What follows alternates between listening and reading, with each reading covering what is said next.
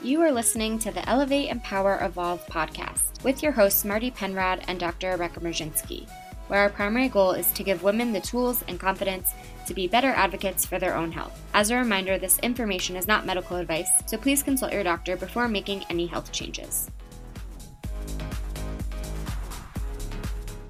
Let's get these questions answered that you guys gave us.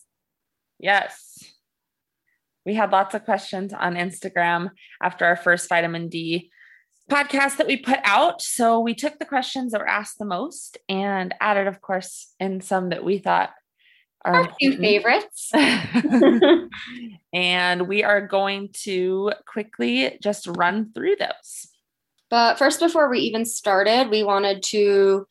I don't think we defined this in the first podcast. So we wanted to define the difference between being insufficient in vitamin D and deficient in vitamin D.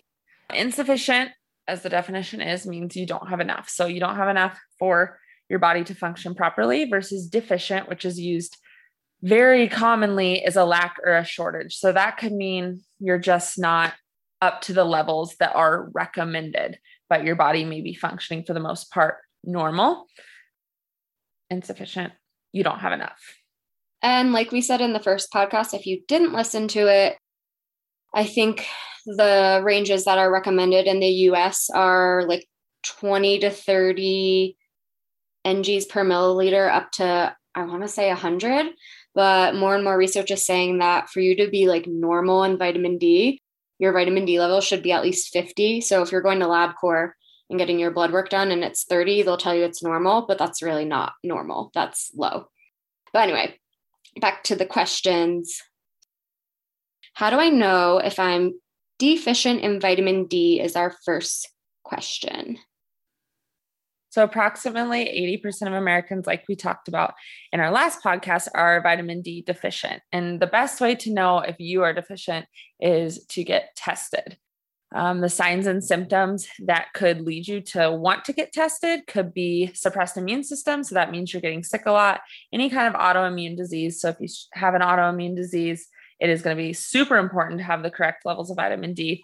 Low energy, mood swings, mood disorders, anything like depression, um, anxiety, um, if you're struggling with um, ups and downs, weight gain, fatigue, um, Rebecca talks about miscarriages. Yeah. Right? Miscarriages are definitely a thing. If you've had more than one or even one, I would go get a blood test done because it could just be your body's not wanting to support life and your body's not working right. And vitamin D is definitely the first spot on the list to stop because it's very in your hands fixable, an easy fix. Like you can change that in two months and then be good to go. Next question is Can vitamin D deficiency be related to cancer? All right. What a good one. so, many studies that are occurring right now in their early stages do suggest that having an adequate amount of vitamin D, again, like we just said, not just normal, so you want above that 50 range, can reduce your risk of cancer and really any disease in general.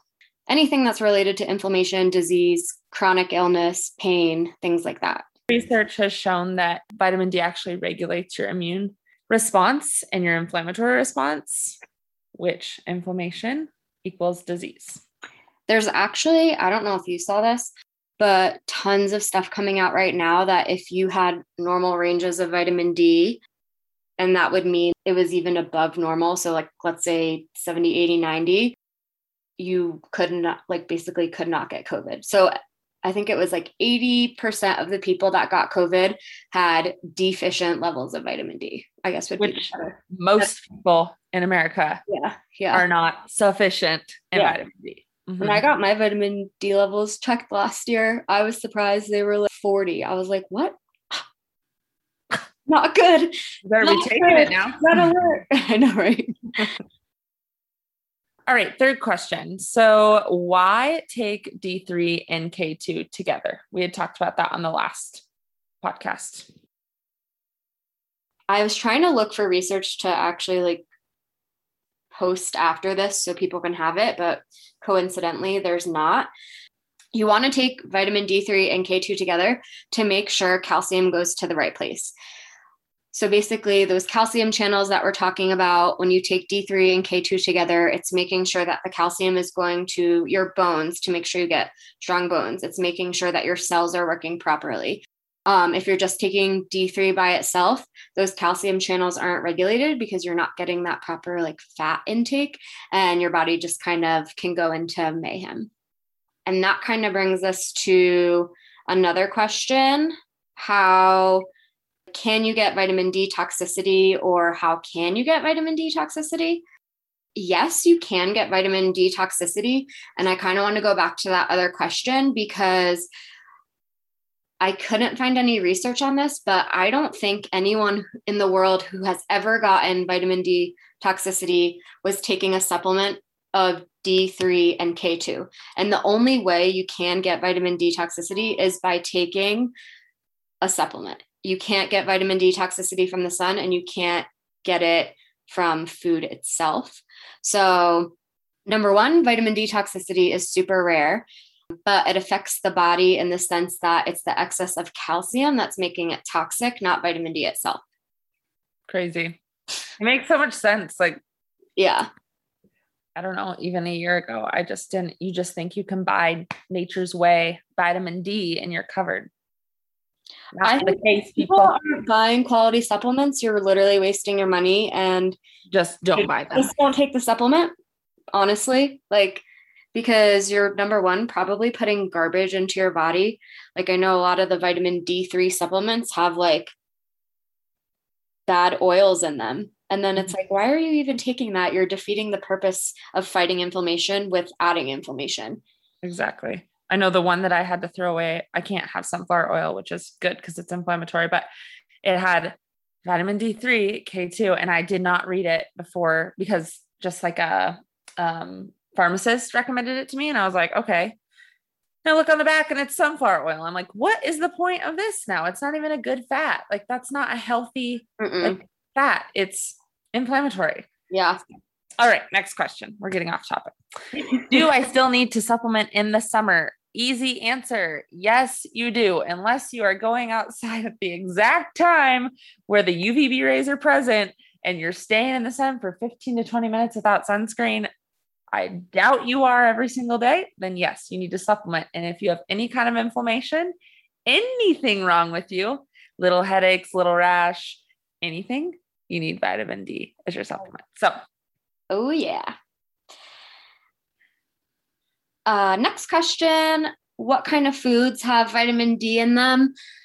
Um, I just want to start off by saying to get an adequate amount of vitamin D from food would be kind of hard. So I still recommend supplementing, but fish like halibut, eel, mackerel, rainbow trout, sockeye salmon, those have a lot of vitamin D in it. And then there are some plants such as avocados and mushrooms, certain types of mushrooms, of course, that do contain a high amount of vitamin D. But again, to get the amount that you would need to be in that normal or like what we consider normal range, you're going to you're going to need to supplement. Yes, for sure. And then we got asked what are good sunscreen brands, clean sunscreen brands, like you had talked about in the last um, podcast that are not toxic to the body? Yeah. Well, if you're taking vitamin D, then you shouldn't be putting crap on your body either, because then you're still defeating the purpose. So, a few that are a little bit more expensive are Arbonne and Young Living. Those are just two good brands in general.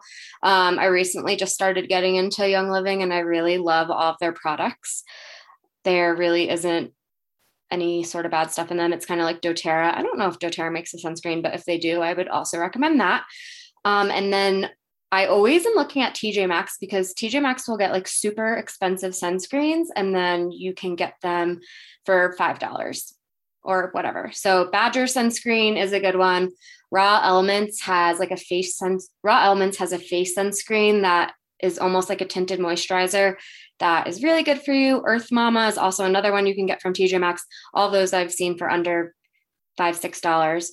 Um, a website that I use to check my sunscreens is ewg.com slash skin deep that's just a general like toxin checker website. So if you're ever wondering like how toxic is my stuff, you can go on that website. But those are pretty good sunscreen brands that are easy to find. So TJ Maxx, Marshalls, um, Sprouts by us. I just got like three Badger sunscreens for four dollars each. It was so nice. you don't have to spend a fortune, and a lot of times the ones that are a fortune have crap in them. So Yeah. attention. More money does not mean cleaner. Yeah. All right. Well, that is all we have for you all today. Um, hopefully, we answered all your questions. And if you have any more, you can always reach out to us on our email or even through Instagram, and we can answer your question individually. So, Yes, we can. all right, you guys have a good Wednesday. Have a good one. Bye.